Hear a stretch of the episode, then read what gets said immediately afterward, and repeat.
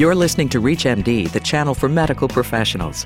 Welcome to Heart Matters, where leading cardiology experts explore the latest trends, technologies, and clinical developments in cardiology practice. Your host for Heart Matters is Dr. Janet Wright, Senior Vice President for Science and Quality for the American College of Cardiology.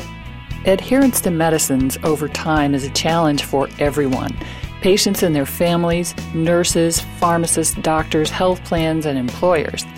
It's particularly challenging in cardiology because so much disease and disability could be prevented or at least controlled with optimal adherence to therapies that are proven to work. How can members of the entire healthcare team work together to encourage successful medication adherence? Our guest today is Dr. Michael Ho. Dr. Ho is a staff cardiologist at the Denver VA Medical Center and associate professor in the Department of Medicine at the University of Colorado, Denver. Welcome, Dr. Ho. Thank you, Dr. Wright. Uh, it's a pleasure to be here. Tell us how big a problem lack of adherence is in the U.S. As you alluded to earlier in the introduction, you know, uh, medication adherence is a big problem in the United States, particularly for patients with chronic medical conditions like heart disease, diabetes. You know, it's estimated that up to 50% of patients do not take their medications as prescribed by physicians. What I've heard in response to my thought, which is the better the patient physician relationship, the higher the adherence rate, is that really the better the relationship, the less likely your patient is to tell you they're not taking the medicine. You know, I think the better the relationship between a physician and a patient, I think there's the higher probability that patients will take their medications as prescribed. I think sometimes part of the problem is that patients do not want to tell their physicians that they're not taking their medications or having side effects or problems because they don't want to be perceived as you know being non-compliant or not listening to what the physician is telling them. And I think if a patient and a physician or a provider have a good relationship, I think it encourages more of an open dialogue between the two parties, which I think ultimately helps to improve medication adherence in the long term. So, maybe one tact, and at the very end of today, I want to get to some advice that you'll give all of us to help improve adherence. But maybe one tact to take early on is to acknowledge how hard it is to take medicine on a daily basis, particularly if you don't feel differently as a result of taking the medicine. Right. I mean, so there's multiple reasons for why patients, you know, don't take their medications regularly. Research has shown that, you know, in particular, if patients are feeling well or if they're taking medications for chronic medical conditions like hypertension or high cholesterol, sometimes the medications may cause more side effects, and therefore, you know, patients may not take them long term just because the disease really doesn't have any overt symptoms that the patients can feel and that they're preventing by taking their medication. So I think that's the challenge is that uh, a lot of the medications we ask patients to take don't have immediate perceived benefits in the short term while they may have, you know, long-term benefits. It's always hard for all of us, it's human nature, I guess, to invest in the future, especially if we don't see some immediate gratification. Right. No, I agree with that. Tell our listeners about some of the research that you've done. So, first, we've tried to describe the prevalence of non adherence. So, how frequently patients stop taking their medications. In the first series of studies, we've looked at when patients stop taking their medications after hospital discharge for a heart attack. And we found that, you know, by about a month, about 20 to 25 percent of patients had stopped taking one of their heart medicines, so aspirin, beta blockers, or statin medications. In follow up, these patients were at increased risk of having another heart attack or dying. And it suggests that there may be a problem in this transition period from hospital discharge to the outpatient setting, so that, you know, uh, for one reason or another, patients don't continue the medications that were prescribed to them at hospital discharge. Subsequently, we've also found that in patients who have chronic coronary artery disease that this is a con- recurring problem so that you know the longer you follow patients out there's a higher chance that they will stop taking their medications at some point in time And Michael, were those studies done in the VA population or not? So these studies were done in non-VA patient populations, so in various different hospital and healthcare environments. The first study that I was mentioning was an observational study of about 19 hospitals throughout the U.S., so representative of the general U.S. population. Right, and highly applicable to perhaps the listeners' patients and practice settings. Yes. If you're just joining us, you're listening to Heart Matters on ReachMD, the channel for medical professionals. I'm your host, Dr. Janet Wright, and our guest today is Dr. Michael Ho, staff cardiologist at the Denver VA Medical Center and associate professor in the Department of Medicine at the University of Colorado, Denver. We're discussing the challenges of medication adherence and strategies for improvement. So, Michael, the problem is widespread. Certainly, it is operating to undermine the benefits of treatment for those patients with cardiovascular disease. What can cardiologists do to improve adherence? One of the main things that providers, cardiologists can do is asking patients if they're having trouble taking their medications in an open manner. I think part of the problem with medication non adherence is that oftentimes patients aren't asked if they're having problems taking the medication. So I think the first step is acknowledging that there is a problem, and then the provider and the patient can explore different strategies to try to improve adherence.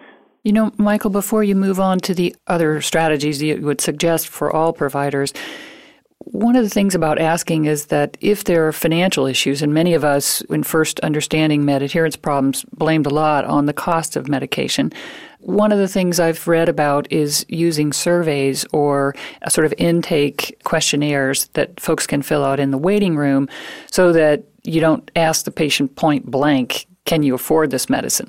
Can you talk to us about some of the issues around that conversation? I think using a survey is a good idea or, you know, having the staff while patients are checking into a clinic visit, having them ask patients about medication adherence problems may be a way to get the information that you need. You know, sometimes patients are more open to talking to the staff, the nurse practitioner, or the staff who are, are taking their blood pressure, you know, getting the initial intake versus, you know, patients may be reluctant to tell physicians these things because they don't want to be perceived as, you know, a quote unquote bad patient. Well, and often it's the nurse practitioner or RN in the office that's the conduit to the patient assistant programs that some of the pharmaceutical companies provide. Sure, sure. And I think while financial issues, you know, certainly are a big barrier to medication adherence, I think now with the $4 pharmacies for, you know, prescription drugs, I think that that has been or will be very helpful in terms of the adherence problem. And I think I interrupted you. You were on your way to tell us additional things that providers can do to support their patients' adherence to medicines.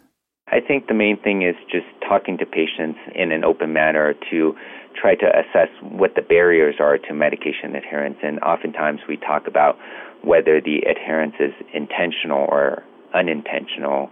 Intentional meaning that the patients, you know, actively are not taking the medications versus non-intentional where it's more of a problem that they're forgetting their medications and not incorporating medication taking as part of their daily routine. And so there would be different types of interventions or things that the provider will need to go through depending on the type of non-adherence that the patient is demonstrating. And part of uh, an approach is filling in the gaps in education about why the medicine is being used and why the person may or may not feel any effect of the medicine in the short term. Yeah, so I think that's a big part of the intentional non-adherence uh, in that patients, you know, they don't really understand why they're taking the medication or what it's for on one hand, and then on the other hand, the medication's causing them a lot of side effects. You know, they may choose not to take it. So I think one of the things that we as providers can do is to try to educate patients more and also to try to engage them in understanding why they're taking the medications, what the long-term benefits are, so that you know they can become involved in the discussion of their health care and also going forward participate actively in it. You know, um, Michael, you make me think of some of the new technological ways, reminders, text messages. Can you talk to us about sort of this frontier or pulling in health information technology to help us adhere to medicines? Yeah, you know, we've done a little bit with health information technology using interactive voice response technology. So it's a telephone system where patients can call in We've used it for blood pressure control, so patients will call in with their blood pressure measurements, and based on the measurements, they get immediate feedback as to whether their blood pressure is controlled or not, and whether they need additional help or a telephone call from a pharmacist. I know in other fields other than cardiology, technology is being used to remind patients to take their medication. So they'll get patients will get text messages about when they're supposed to take their medication. So I think there is an important role for technology, and it's a matter of you know how we can best incorporate it into you know routine clinical practice to help our patients. I uh, still think that as sophisticated as some of our HIT is now becoming, one of the perhaps underutilized tools is communication from physician to physician. You mentioned earlier that a time when med adherence drops off is in a transition from one setting to another, say hospital to home. Could you talk a little bit more about how we can close that gap, link all the providers together to coordinate a person's care? Yeah, you know, I think one of the problems that I see is that oftentimes there's different healthcare systems. So one healthcare system, you know, patients are hospitalized at a hospital, but then these information systems don't really talk to each other in terms of, well, when the patients go back to their primary care provider, they aren't able to access the information from the hospitalization. So I think with the movement towards electronic medical records, I think that will be helpful to be able to provide, you know, information from the hospitalizations to the outpatient physicians. I mean, I think that's an important step, but I think also the patients need to be part of this in that they need to understand, you know, what they were discharged on and, and what they need to continue to take in the outpatient setting. So I think the system as a whole needs to be involved in this transition process because I think oftentimes things are forgotten or, or dropped as patients are discharged from the inpatient to the outpatient setting. And you know, anyone discharging a patient these days goes through, at least when it was initiated, a very painful process called medication reconciliation, adding 15 minutes or so to every discharge.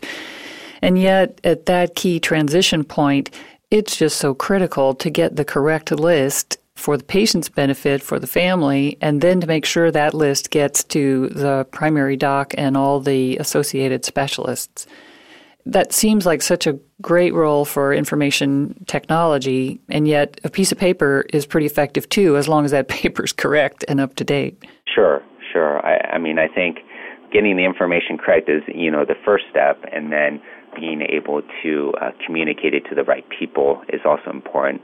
The other thing that I've thought about is while it's important to reconcile the medications at discharge, there may be additional opportunities post discharge because oftentimes you know, patients will come to the office and say, you know, well, I had all these medications that I was on before the hospitalization, and then I got discharged on a bunch of new medications. But then, how do I reconcile what I was on before and all these, right. you know, bottles that I have home and, and what I just got discharged on? So there may be a role for medicine reconciliation shortly after hospital discharge, you know, where the patients bring in all their bottles that they had prior to the hospitalization and then their current medications because sometimes patients are given the same medications but their labels have different names because one's written as a generic and one's written as a brand name medication. You know, it's such a good point that you make. I think the very best strategy is to make a home visit after someone goes home from the hospital to look at their medicines. The second is having them bring all those medicines, everything they're on, uh, everything on the shelf into the office. We've done that in my practice and it was telling. I'd say that about 30% of the time we'd had a significant medication miscommunication, and about a third of those were actually quite important. A patient being on two ACE inhibitors in different names or two beta blockers. So that sounds like good advice. Thank you. We've been talking with Dr. Michael Ho about the challenges of medication adherence and strategies for improvement. Michael, thank you so much for being our guest today. Thank you, Dr. Wright. It's been a pleasure. You've been listening to Heart Matters on ReachMD, the channel for medical professionals. For more information on this week's show or to download a podcast of this segment, please visit us at ReachMD.com. Thank you for listening.